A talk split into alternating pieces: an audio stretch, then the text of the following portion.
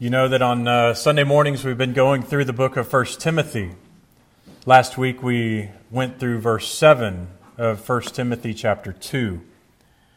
We saw in looking at those verses that Paul wanted the church to be a praying church, but not just praying for those in the church itself, but he said to pray for all people, for all kings and those in authority, for rich and for poor, black and white slave and king, Jew and Gentile, Green Countyite and Californian, fill in the blank.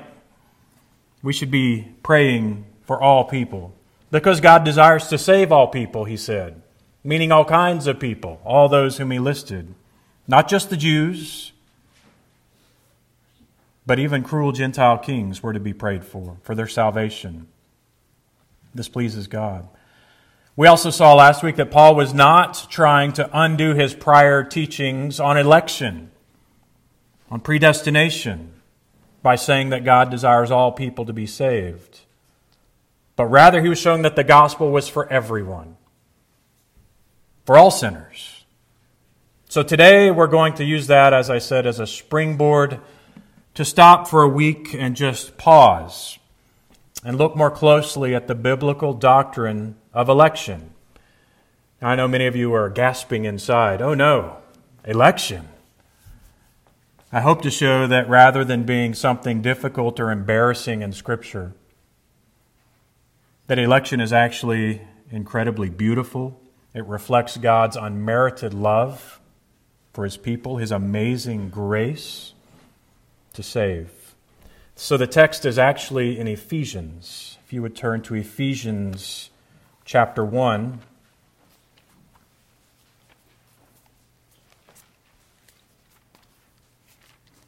Ephesians 1. And I'll begin reading at verse 3.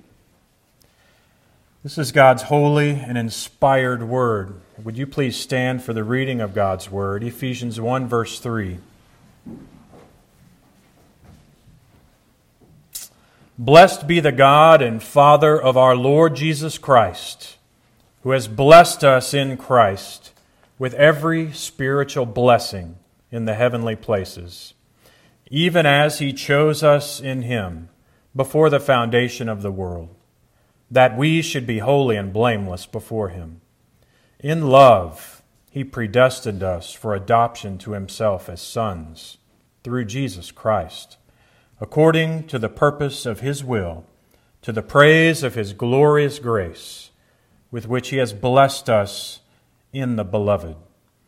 In Him we have redemption through His blood, the forgiveness of our trespasses, according to the riches of His grace, which He lavished upon us in all wisdom and insight, making known to us the mystery of His will, according to His purpose which he set forth in Christ as a plan for the fullness of time to unite all things in him, things in heaven and things on earth. In him we have obtained an inheritance, having been predestined according to the purpose of him who works all things according to the counsel of his will, so that we who were the first to hope in Christ might be to the praise of his glory. In him you also, when you heard the word of truth, the gospel of your salvation, and believed in him, were sealed with the promised Holy Spirit, who is the guarantee of our inheritance until we acquire possession of it, to the praise of his glory. Amen. Please be seated. The grass withers and the flower fades, but the word of our God will stand forever. Let us pray. Heavenly Father, we come to you and we pray that you would open our eyes. Indeed, all spiritual truth is spiritually discerned, and we are a needy people. We need your help. Bless the speaker and the hearer, we pray in Jesus' name. Amen. Some of you know that my background was one that avoided 1 Timothy chapter 2 um, at all costs. Indeed, I avoided Ephesians chapter 1 and Romans chapter 9 as well. especially Ephesians, especially the places where we see election, predestination. I did not like those things. I did not like to study those things. I knew Scripture. My parents had taught us Scripture since I was very young. But I was what you would call an Arminian. I believed that my salvation was in my hands. And that's really the, the predominant view in our country that everyone has salvation in their own hands. And it was an insult to me that God would pursue his own glory before consulting me, especially about salvation. So I was embarrassed by Ephesians chapter 1 and Ephesians chapter 2 and Romans chapter 8 and 9 and 10 and really every place you see election in the Bible. I followed Arminian theologians very closely who could help me explain these texts away, although I wouldn't have said that at the time.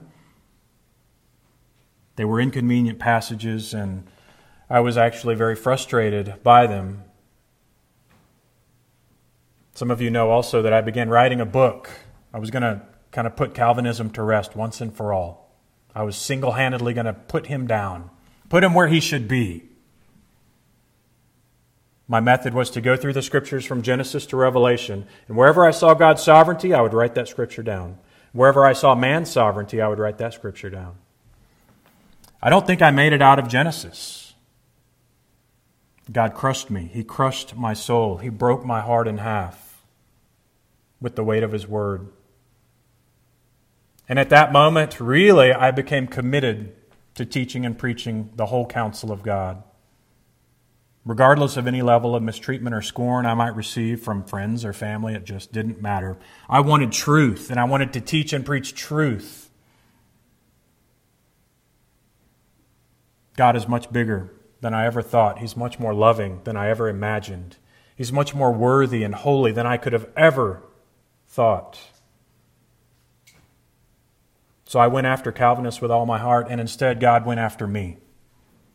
And my self righteousness and my biblical snobbery and my pride, and He changed me through His Word so that I would know that it was His Holy Spirit that did the work. So when I think of election, I, I see something just absolutely beautiful, wonderful, and amazing gorgeous truth of Scripture.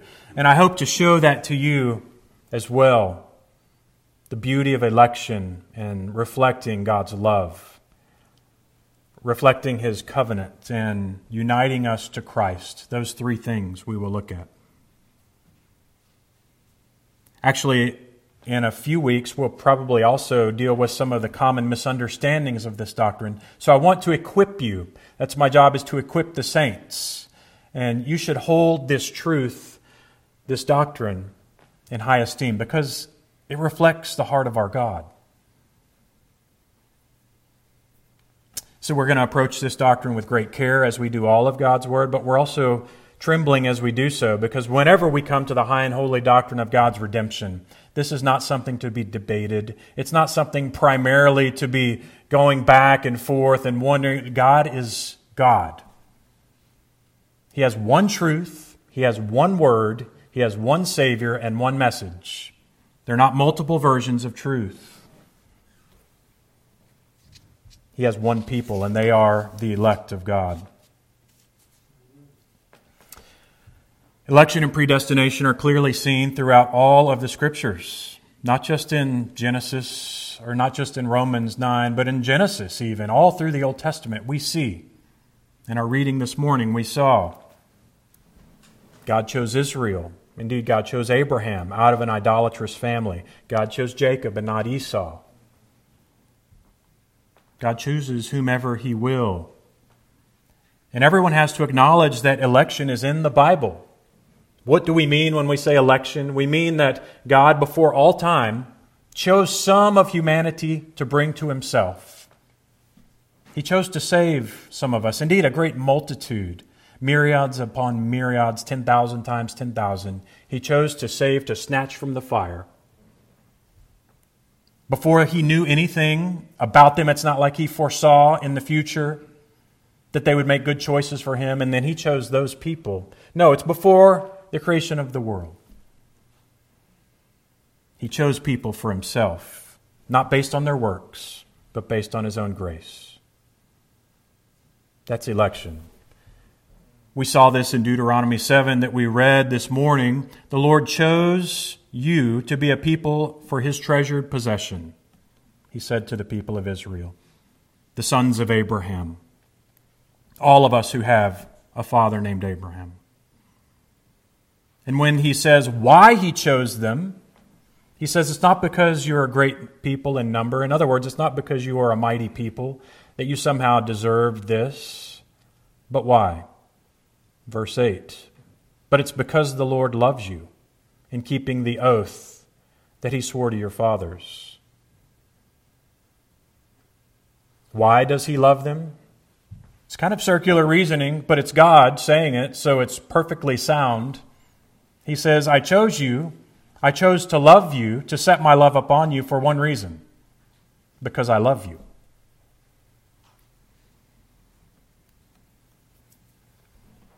If you are one who was like me,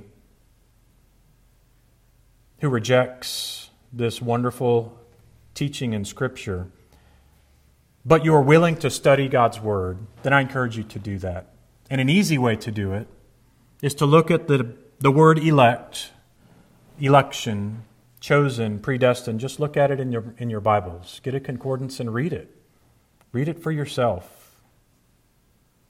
Really, the problem isn't that people don't understand election. That's not the problem. It's not difficult. The problem is people don't like it. Why is that? Because actually, we want to be God. We want to decide everything for ourselves. The idea that we are not God offends us, it offends our pride.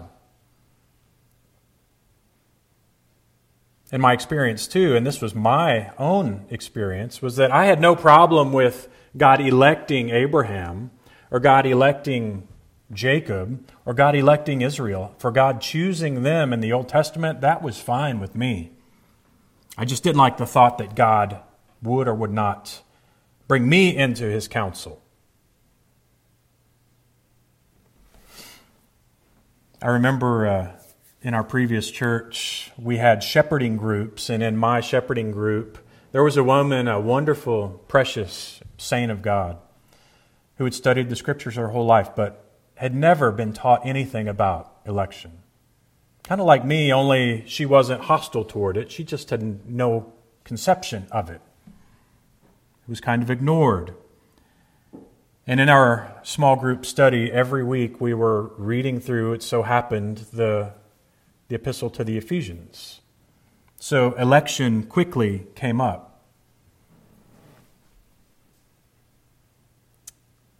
We began talking more and more about God's sovereignty, and she re- told us that she had actually been told to um, stay away from Presbyterians because they were those kind of kooky people who actually believed that God did save some. He did elect some before the foundations of the earth. He elected some to faith for his own glory. But as we carefully walk through the text and saw that this was indeed true, she, like a good Berean, started reading her scriptures. She started studying these doctrines herself. And she had a son who was a doctoral candidate, get this, in Semitic language. So he was an expert at Greek and Hebrew and other languages. So she wrote him and asked him, You know, one of my elders is telling me this thing, and can you just tell me what does the word election in the Greek, what does it mean? In the word translated predestination in the Greek, what, what exactly does it mean? Because I don't think it means what he thinks it means. And this man, who I had no knowledge of, called her and he said, Mom, election means to choose some but not others. And predestination means to destinate them before creation to salvation. And she was amazed that no one had ever taught her this. No one had ever showed her the truth of this beautiful doctrine. So we ask ourselves, why? Why?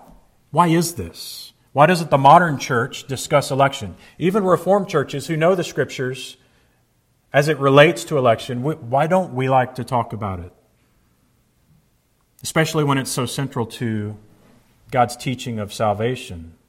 And the short answer, I think, is that we're just embarrassed for God. We think we need to help Him out a little bit with this gospel thing because His justice and His love isn't exactly the way we would do it. So it even offends us if we're not careful, and we would choose to ignore it. But the question we all need to grapple with is if this is so central to salvation in the Bible, and if it reflects the goodness and love of God, shouldn't we see it as well in that light? I believe we should. Joel Beeke notes seven things that we learn about election from the text this morning in Ephesians. We'll discuss just three of them today. First, election is a reflection of God's love. Look in verse 5 of Ephesians 1. What does it say? In love, he predestined us for adoption as sons. In love. So when you consider all of the caricatures of God from those who would oppose this doctrine, well, that makes God unfair. That makes God unkind. It makes him capricious. It makes him arbitrary. The scriptures teach exactly the opposite. Predestination and election are reflections of God's great love for his people. In love, he predestined us. It's a personal thing. He predestined us to what? To adoption. To adoption as his sons. Far from being a cold, hard truth, this is a doctrine of love that brings us into the family of God. It's a personal thing. He chose us in Him before the creation of the world. He knew you before He chose you. And in spite of all of the wickedness He saw, He chose you. In spite of all the rebellion, He elected you to life. His choice to save individuals is a very personal thing. It's not stingy, it's not cruel. And far more than just saving us, He adopts us. It's a fatherly love. He predestined us for adoption. That is love indeed. Also, He prepared an inheritance for us as a good father. Our election secures our inheritance. He loved those whom He saved enough to send His only Son to secure that salvation that sacrifice. Our Father's love is vast, beyond all measure, and his election, his election of a vast multitude to salvation reflects that love. He didn't leave everyone to perish, as well he justly should have and could have. We also see his love in the effects of this electing choice. In other words, how it affects us and how it affects his people. First of all, we see this in this love reflected in the amazing grace that it is lavished upon us. Verse 7 It's according to the riches of his grace, which he lavished upon us. We receive this because we are chosen by God for salvation, not because we've earned it you know, all the patriarchs and prophets we read in Hebrews 1 earlier, they desired to know the plan of redemption, but God has made it manifest in Christ. This is part of the lavishing of grace. We see clearly today how God has saved his people. Things that others and even angels longed to look into. This grace has been lavished upon us because of our election and it's the source of all spiritual blessing. Look at verse 3. He has blessed us in Christ with every spiritual blessing. Every spiritual blessing flows to the elect of God and to no one else in that way. What more could you ask for for your own children? He's adopted you and then He's showered you with spiritual blessing. What is the ultimate desire of every Christian parent? That your child would know God have faith and trust in Christ. He does this for his children. So the Father says that we are blessed in Jesus Christ as sons with every spiritual blessing. What a loving and amazing Father we have. It reminds me, too, of the paralytic that was lowered down in front of Jesus. You remember this. And everyone's expecting Jesus to say, Get up, rise up, and walk. And Jesus does that, but almost as an afterthought. If you remember, the first thing he says is, Your sins are forgiven. That man was elected to salvation, and the best thing that he could ever get in life wasn't to walk again, it was that his sins would be forgiven. That's every spiritual blessing is ours in Christ. God loves us because he loves us. He blesses us because he blesses us.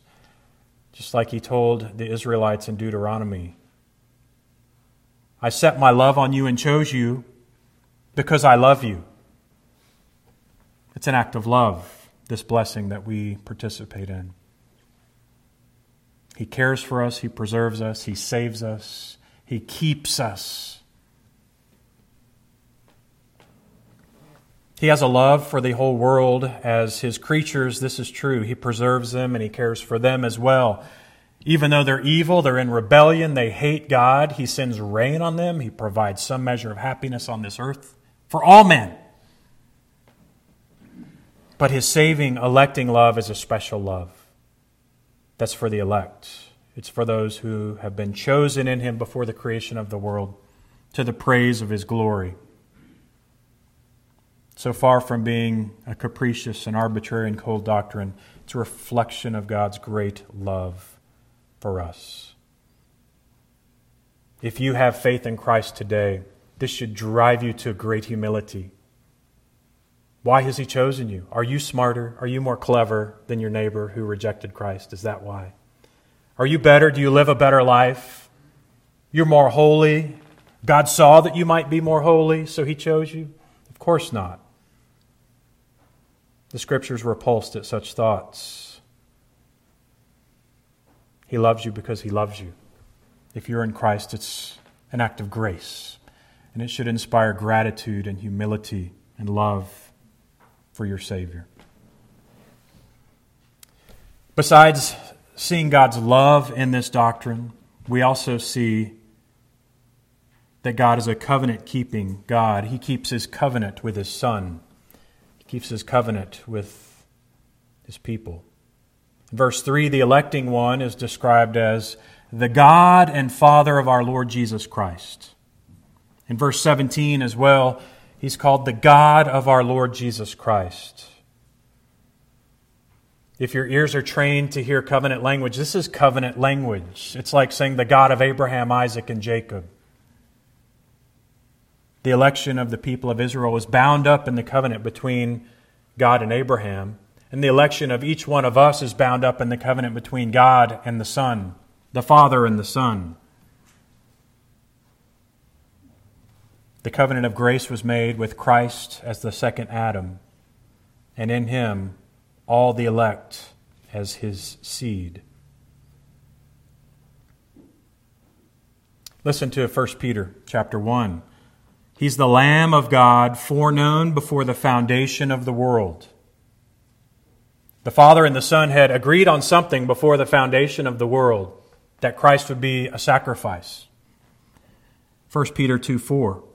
Jesus is the living stone rejected by men, but in the sight of God, chosen and precious. Revelation 13 8. The elect's names are written in the book of life of the Lamb slain from the foundation of the world. From time immemorial, the Father promised to give his Son a people, and the Son promised that he would go and save them by dying on a cross, taking the wrath of the Father upon himself. This is the covenant of redemption. So in Ephesians 1, we see the Father electing and predestinating, choosing whom that people would be. We see the Son saving them, and we see the Holy Spirit sealing them in chapter 1 of Ephesians. It's a divine conspiracy to save a people from the fire. This is also seen in Jesus' own teaching, John chapter 6. Verse 37 All that the Father gives me will come to me. All that the Father gives me. We're talking about the covenant of redemption, aren't we? All that the Father gives me will come to me. And whoever comes to me, I will never cast out. For I have come down from heaven not to do my own will, but the will of him who sent me. He came with a purpose. He came to fulfill his covenant promises with his Father. And this is the will of him who sent me, that I should lose nothing of all he has given me, but raise it up on the last day. For this is the will of my Father, that everyone who looks on the Son and believes in him should have eternal life, and I will raise him up on the last day.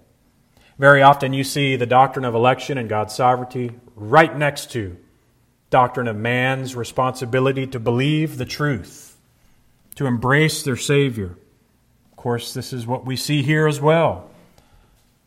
The Father has given the Son a people, and they must believe on him, and those who believe on him will have eternal life. This is the ultimate fulfillment of the covenant with Abraham, that his children would outnumber the grains of sand on the sea, the stars in the heavens. The entire Trinity ensures that the elect will be saved and that we are sealed with the Holy Spirit as a guarantee of our inheritance. So, the predestinating love of our God is a triune love. Election is the will of our God, it displays His love for humanity, the love of the Godhead for themselves. And we should embrace the truth of election because it's in Scripture, it's revealed in the Bible, it's clearly something that shows the great love and mercy of our Father. Thirdly, we see election unites us to Christ. And this is a beautiful, wonderful truth. It unites us to Christ. Look in chapter 1, all the different things in Christ that are ours because of our election. Verse 3 All those whom he predestined are in Christ. Verse 4 We are chosen in Christ. Verse 5 We have been adopted through Christ. Verse 6, blessed in Christ. Verse 7, our redemption is through his blood, Christ's blood. Verse 9, we know the mystery of God's redemptive work that was set forth in Christ. Verse 12, so that we might be the first to hope in Christ. The old Puritan Richard Sibbes writes, Whatever Christ has, or is, or has done, or suffered, is mine by reason of this union with him by faith which is the grace of union that knits us to Christ. Because God tells us that we were chosen in Him, in Christ, before the foundation of the world, we know that Christ is our representative head, we who have faith. And everyone in the world has a representative head. You either have the first Adam as your head, or you have the second Adam as your head. Those who would reject the fact that you have been imputed sin because of the sin of the first Adam, are often very quick to accept the imputation of righteousness from the second Adam. We have, either have one or the other. You're either in the first Adam or you're in the second Adam, and we, by grace, we want the second Adam, don't we? We want Jesus, Christ, to be our head. We are in Christ if this is so. The source of all our other blessings is Christ. And because of this union with Christ, we know that the elect will certainly come to him and they will persevere until the end. This is our confidence in witnessing, in evangelism, in missions. All of it is hinged on our union with Christ and God's electing love. It gives us great confidence that whatever He has decided will come to pass, and we can witness and evangelize with great confidence. We can parent our children with confidence, knowing that our loving God has all things in his hands. Whenever you find the Bible talking about God's sovereignty, you, you'll see man's responsibility to believe as well. And really, it's kind of two sides of the issue. The one side, the election of God, is God's business. So we know the truth is there and we accept it and we love it because it's biblical truth and it reflects the heart of our God to save people. So we embrace it. But to delve into it, to, to decipher the mind of God, approaches sin. Our responsibility isn't to figure out every detail about election. Our responsibility is to have faith and repent and trust in Jesus Christ. Because in there, in that election, in that salvation, we have a union with Christ that gives us every spiritual blessing on this earth that we need. This is a Christ centered gospel. Our election is Christ centered. Christ came to the earth to save sinners.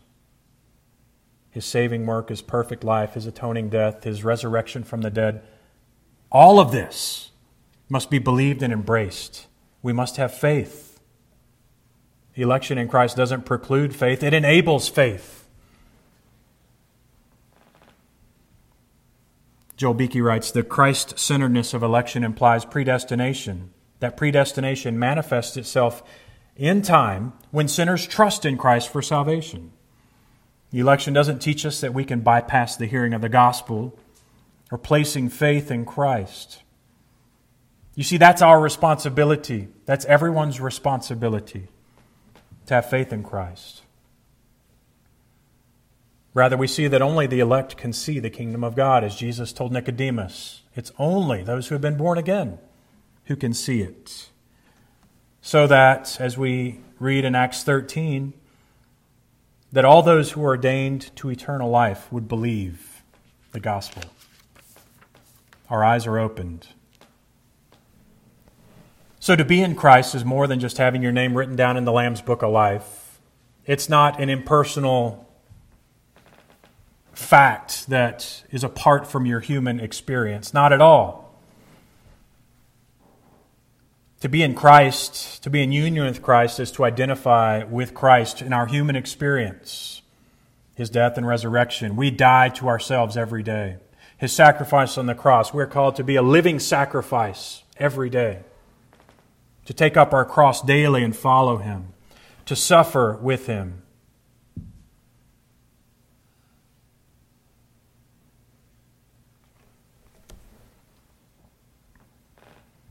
If the Bible teaches this doctrine, brothers and sisters, we should embrace it. We should believe it. It's important. God's sovereignty, biblical truth. These are the issues at stake. Before you believe this doctrine, really, your, your God is a very small God. Your life is very uncertain. I'm speaking from experience. Your salvation is very uncertain. You never really know if anything is solid.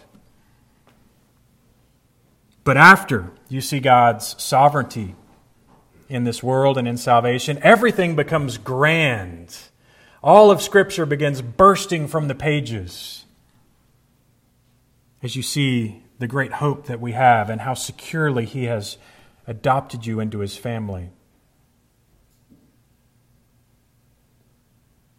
I'll conclude with this believe in Jesus. John Calvin, who is supposedly to blame for bringing this truth back to Christian life after a thousand years of Catholicism.